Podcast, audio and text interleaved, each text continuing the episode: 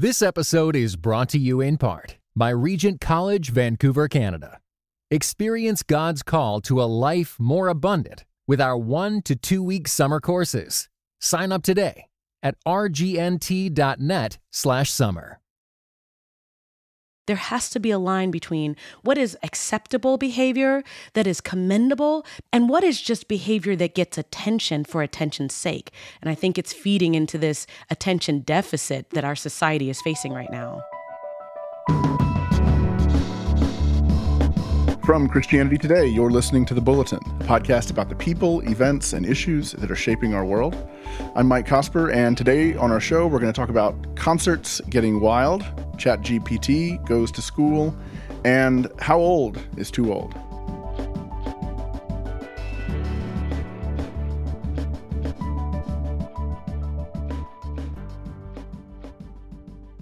Joining me for this conversation are Russell Moore and Nicole Martin. Russell and Nicole, welcome to the show. Hey, Mike. Hey. All right, so it's been a big summer for concerts. Beyoncé and Taylor Swift are breaking records all over the world with their ticket sales. My daughter actually told me this morning that Taylor Swift concerts are apparently setting a record for engagements. I didn't know this was a thing that was tracked, but apparently it is. But there's also been this streak of like truly awful behavior from fans. A singer, Bebe Rexha, was hit in the face with a cell phone. Another singer named Ava Max was attacked by a fan who rushed the stage, slapped her on the face. In Vegas, a fan threw a drink at Cardi B. Cardi B threw a mic at the fan. They got off easy on that one, as far as I'm concerned. Maybe the most bizarre incident so far at Hyde Park, Pink was performing, and someone threw a bag of their mother's ashes on the stage to Pink. Pink's comment was, "This is your mom? I don't know how to feel about this." Neither do any of the rest of us. So it was interesting. There's a lot of columns people are writing about this in a lot of different places. In the LA Times, in Vox, in Rolling Stone, people are blaming the pandemic. And they're talking about how we got out of practice with large social gatherings and that similar bad behavior is on display in places like movie theaters and other public spaces. I guess I'm personally a little less compelled by the blame the pandemic logic here.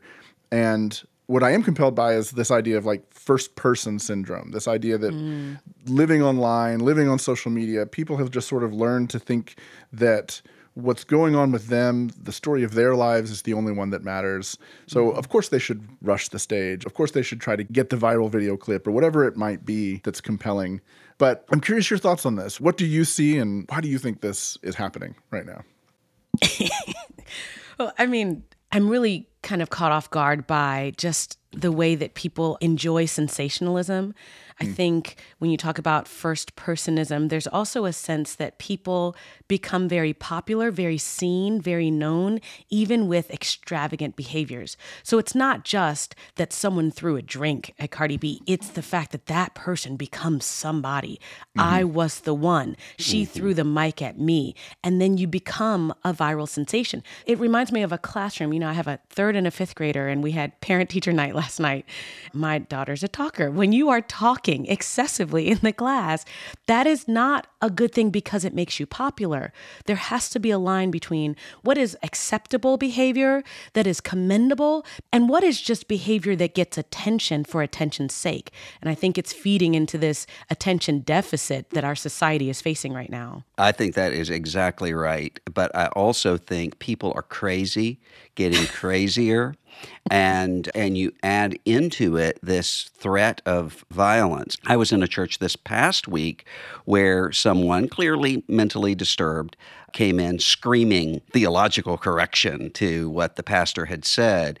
And I noticed that my immediate response was to say, okay, let me get my kids together and get on top of them if this turns into something really violent. I mean, that really tells us where things have moved in a way that just isn't good for society. And I just don't know what the tipping point is going to be for us. Yeah, I mean, the thing I immediately thought when I saw the footage of one of these incidents brought me back to something that took place in 2004. A guy, a musician by the name of Dimebag Darrell, he was the guitar player for a band called Pantera. They'd broken up. He was in a new band. He was playing a small club. And a guy charged the stage at this show and shot him 3 times, just deranged fan, killed him and killed 3 other people before he was stopped by the police. I've been in bands and on stage before when somebody rushes the stage. And it is a horrible feeling. Yeah. You know, as a musician, on the one hand, you're sitting there going, I have a job to do, right? And on the other hand, you don't know if the person's drunk, if they're high, if Tuesday night at the Dame is their chance for their 15 minutes of fame, you know, in Lexington, Kentucky. But there's a vulnerability to the performance that, you know, I just think for a lot of artists, there's going to reach a point where they get sick of it, and you're going to see things change at concert venues.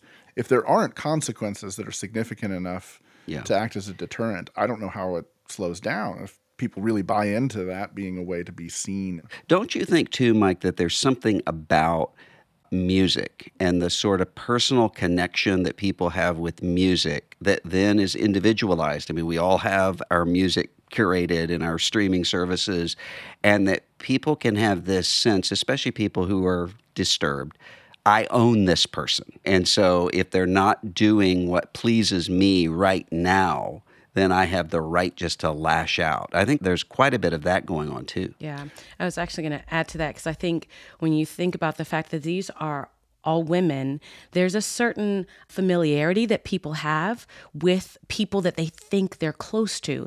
So you add social media, and that increases a perception of proximity. So it's not just Beyonce's in my ear the whole time. It's Beyonce is my coach. She's my friend. She's somebody I know. You know, it's not just I'm going to throw my mom's ashes on Pink's stage.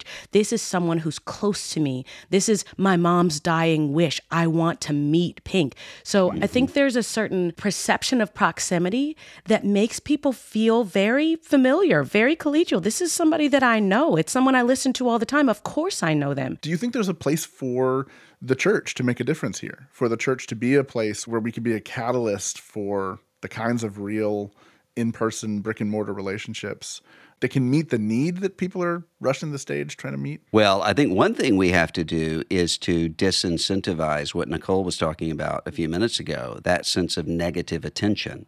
And I feel instead what we usually do is to incentivize it, and often out of good motivations. So you have somebody who's constantly kicking up quarrels within the church, and a lot sometimes they have to do with music, because that just hits people at a more intimate sort of location internally.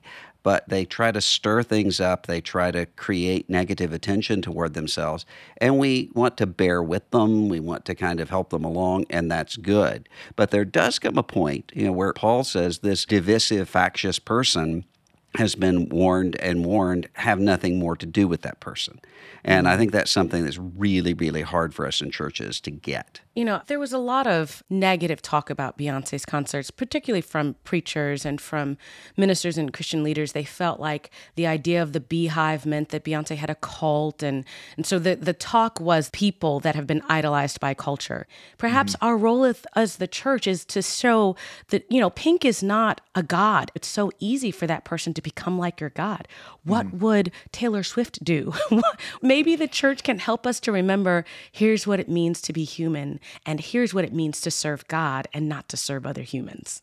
I do think there is something fascinating, and this goes across the board with the whole social media phenomenon, this need for recognition from lonely people who they're desperate for that 5 minutes, they're desperate for that viral clip or the retweet or whatever, simply because their life is marked by just a longing to be seen that they don't have. And that's where the ordinary life of community and relationships and connection is so critical.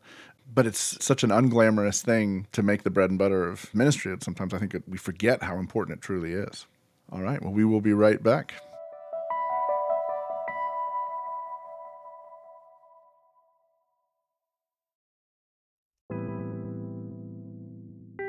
Nicole here. If you're looking for a podcast that features inspiring conversations with theologians, ministers, and pastors, then I recommend adding the acclaimed show No Small Endeavor to your podcast queue.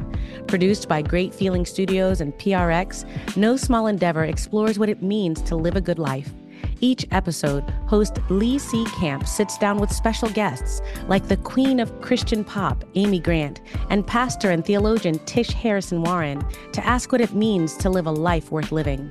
If you're looking for somewhere to start, check out their new episode with Malcolm Gladwell, New York Times bestselling author and host of the wildly popular podcast Revisionist History. They explore how Malcolm became a stellar storyteller, some of the things he may or may not regret, and so much more. It's absolutely worth a listen. Don't miss out. Follow No Small Endeavor wherever you get your podcasts.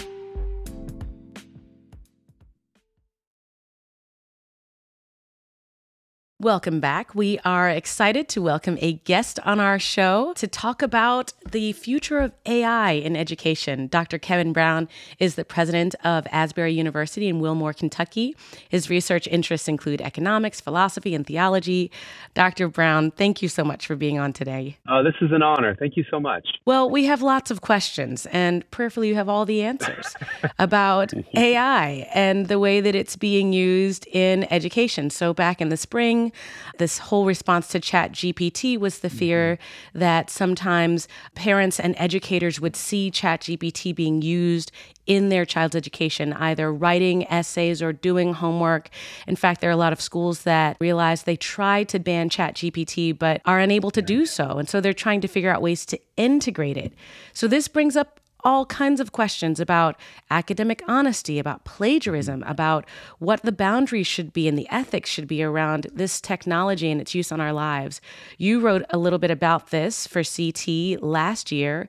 So tell us what your perspective is. Honestly, is AI good for education or not so much? Well, I think what I was writing about was this could be good for education if education is simply students passively consuming information and regurgitating that back, and then that regurgitation is assessed in some way. But if education is something more, and if we can think of it more broadly, then this might be an opportunity for institutions to lean into those deeper dimensions of what education is about. We're trying to enlarge a student's intellectual capacities and their skills, but there's really a moral dimension that's very important in the work that we do. And I want to press that point a bit. I've used this expression on our campus from Wendell Berry. He makes the comment to the effect that a good artist is also a good forger. And the ethicist Martha Nussbaum says, a good doctor is a good poisoner. And we can think of so many different ways to go on, that a thoughtful accountant could be a good thief, and a charismatic leader can coerce harm. I've been fascinated by some of the innovative editing software that has been created that can stand in for an actor or actress in a film, but it can also be used to make a national leader appear to say something they never said. So it can have this effect to save Hollywood time and money, but it can also destroy democracy. So the point is, it's not just the skill. Education is not just simply about the cultivation of certain skills that are fostered in the marketplace at a given time, but it's the moral application of those skills that would separate the artist from the forger and the doctor from the poisoner, the performer from the deceiver. Dr. Brown, how would you suggest for somebody who's a teacher, whether a teacher in a school classroom, a Sunday school teacher, a small group teacher, whoever, I mean, AI, ChatGPT, those things aren't going away, and they're going to become increasingly embedded in our lives. How can that person teach how to use those resources without losing that broader sense of education that you just talked about? I think it relates to our approach to it. I joked with students about this recently that I went to a Christian elementary school and middle school, and so it's always, how close can I get to the line on language? So everyone says, you know, crap or something like that. That's the edgiest word that you're allowed to use, as opposed to how close can I get to reflecting Ephesians 4:29, like language that's edifying and building others up. So I think if we bring that kind of perspective to the classroom, that this is a tool, but the goal is not how far down the line can I use this tool and still maintain some Kevin Brown, but how close can I get to Kevin Brown while still utilizing this tool, because I do think an approach of total technology abstinence is really not helpful, because that's not going to be the reality that we inhabit in the future, and it certainly isn't right now. If you're a parent and you see your child using tools, how do you guide the moral compass so that they at least know where the line is, and so that they can be trained enough to not just make it a game of how close they can get to crossing it? Well, I think that will require a lot of discussion and a lot of moral evaluation. And that's why you all, I'm sure, are familiar with Tish Harrison Warren has written really well about having these like almost Amish instincts or Anabaptist instincts when we approach technology, the instinct to pause and to ask what the adoption of any new technology does to us individually. What does it do to our community? What questions or stories are inherent in its usage? And I love the Wendell Berry phrase when people say, well, what should I do if you want me to be skeptical of technological adoption? What should I do? And he says, you do what you can.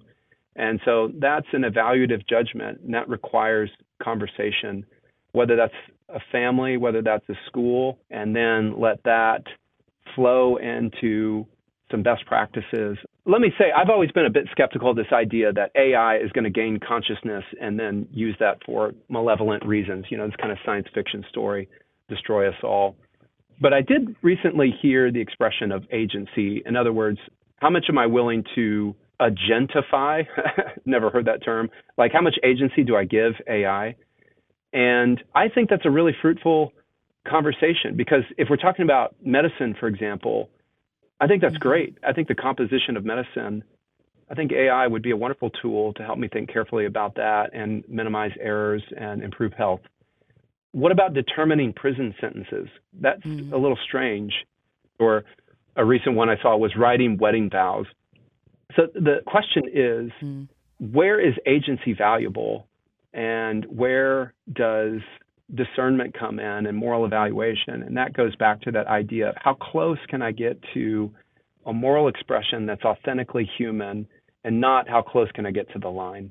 It seems to me like one of the opportunities in talking to people about this as they're considering adopting the tools, or if you're talking to students, I think about this all the time with my kids, is everything comes with a trade-off, right? So it's great that this thing accelerated your writing process because you were able to just punch in your bullet points and it turned out your essay. But for me, you know, I mean, part of the reason I came to really love writing is because I discovered that the writing process itself is a way of thinking and is a way of understanding my own ideas, understanding what I think, making judgments and all of that. That happens in the process of writing.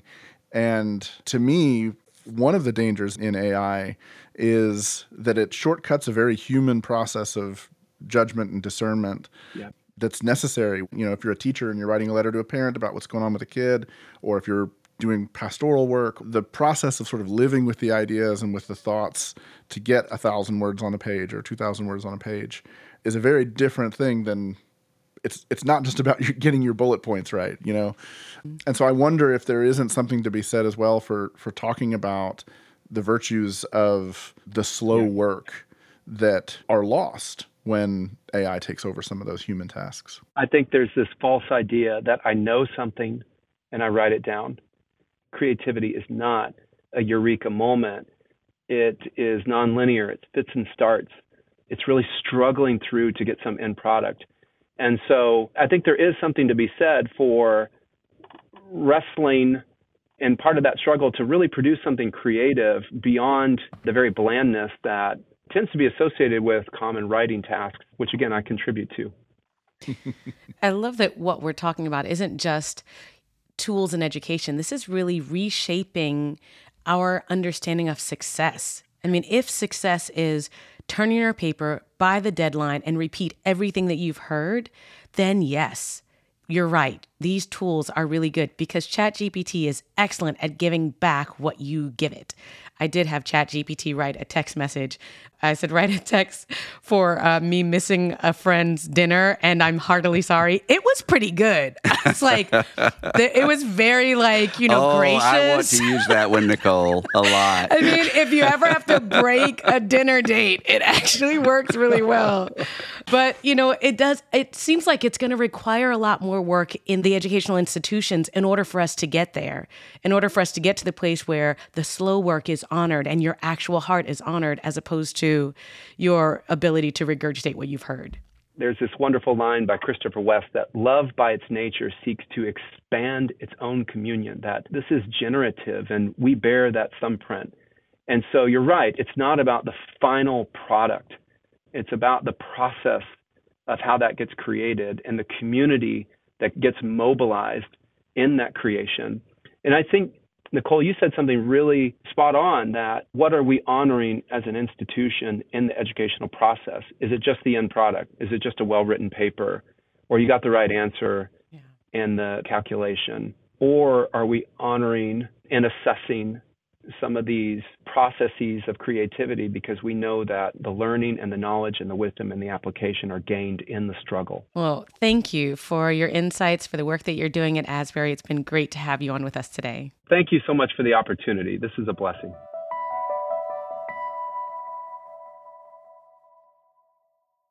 This episode is brought to you by Shopify.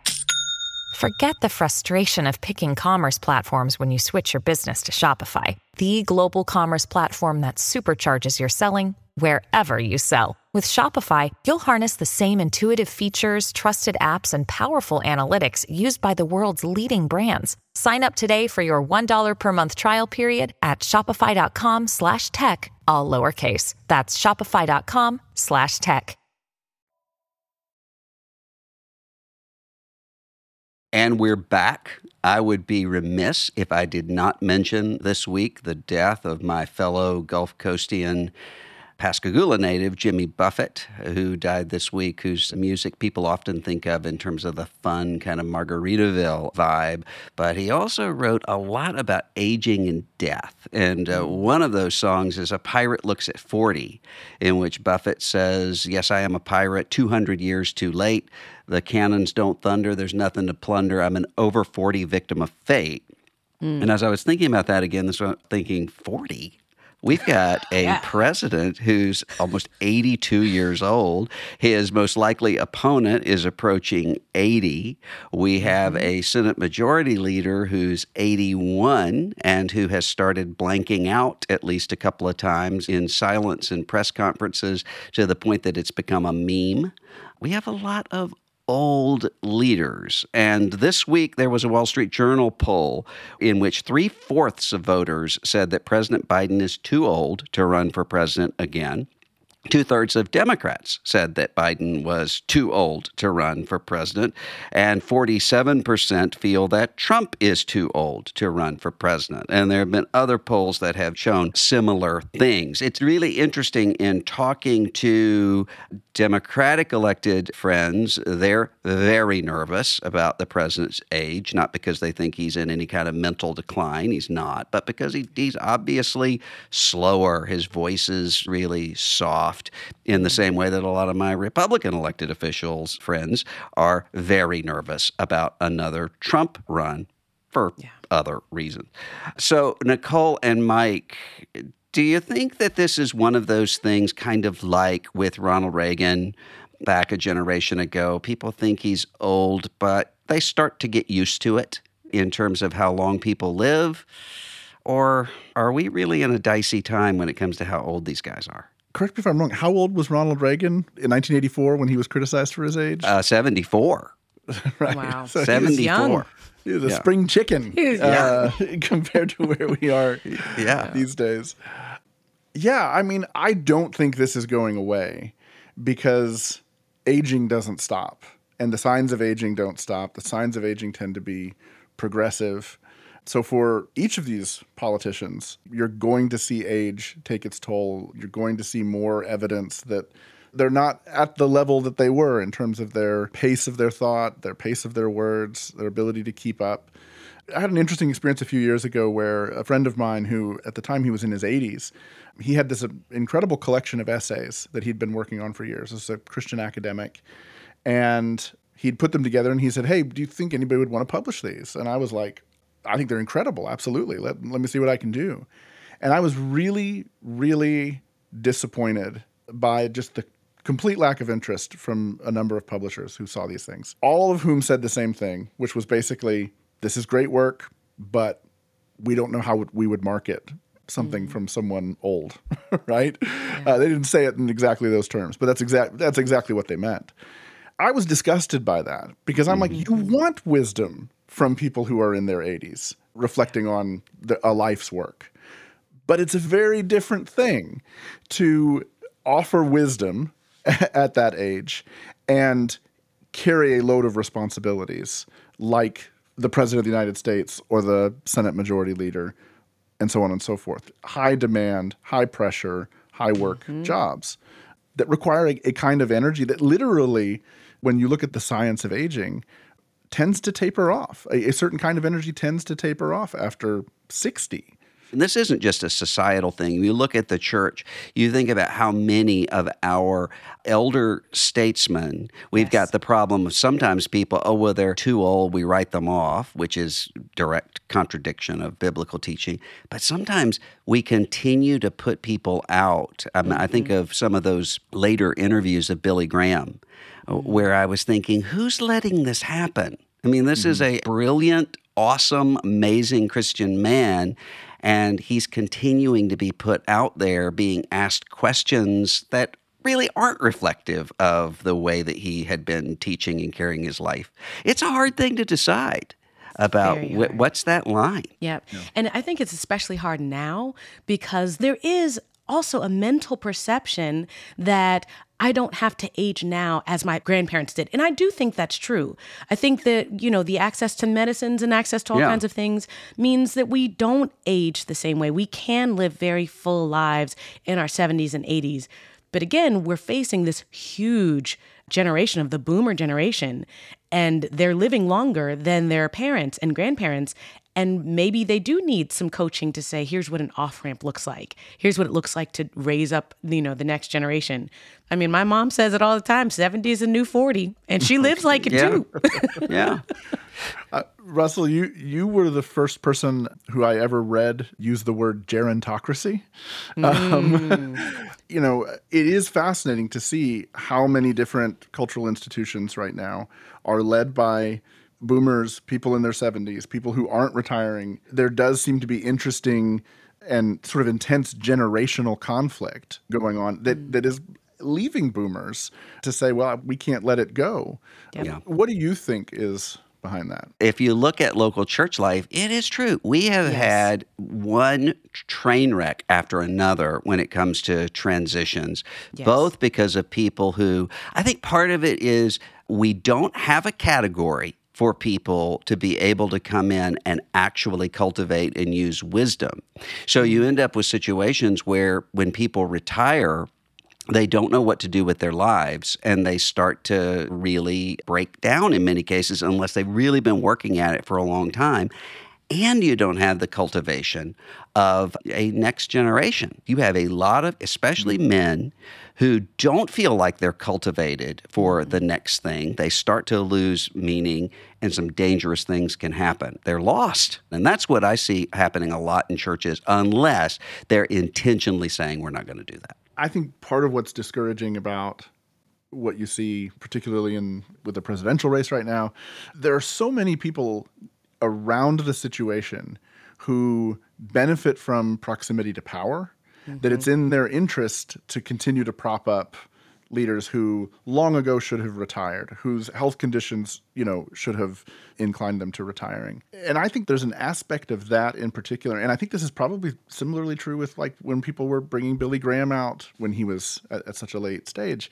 It's in their self-interest to keep these people in the limelight because they benefit from proximity, you know, whether it's financial, whether it's power, whether it's influence in the party, whatever it might be. And that is just a deeply inhumane thing to do to folks. It puts a lot of pressure on that next in line. There is a very strong reality that one generation is not passing the mantle, A, because they don't have enough people that they would consider passing it to, but B, because they don't have graceful off-ramps. They don't want to go fishing. They don't want to go, you know, sit someplace in a corner and watch a fireplace. They want to stay engaged. So I feel like this could be a space for the church to start developing meaningful, purposeful roles for people of age. And if we can do that, maybe they'll be more likely to say, I see a successful off-ramp and not, you know, freak out because there's nothing left. Well, we have in front of us a year in which two really old guys are going to be doing battle with each other, and all the rest of us are going to be biting our fingernails and wondering what happens. So we will see. Thanks for tuning in to The Bulletin. We'll see you next week. The Bulletin is a production of Christianity Today. Our executive producer is Eric Petrick.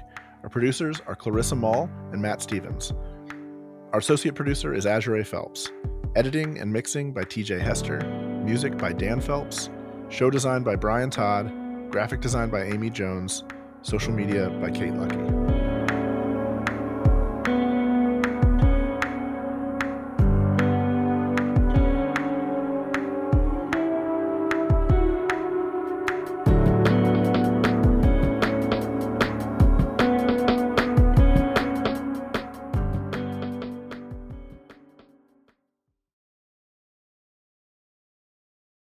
This episode is brought to you in part by the Beyond Ordinary Women Ministries podcast. Do you want to grow in your influence? Bow's episodes feature tips for leaders of any kind, from mentoring one woman to leading a ministry. Browse Bow's podcast at beyondordinarywomen.org.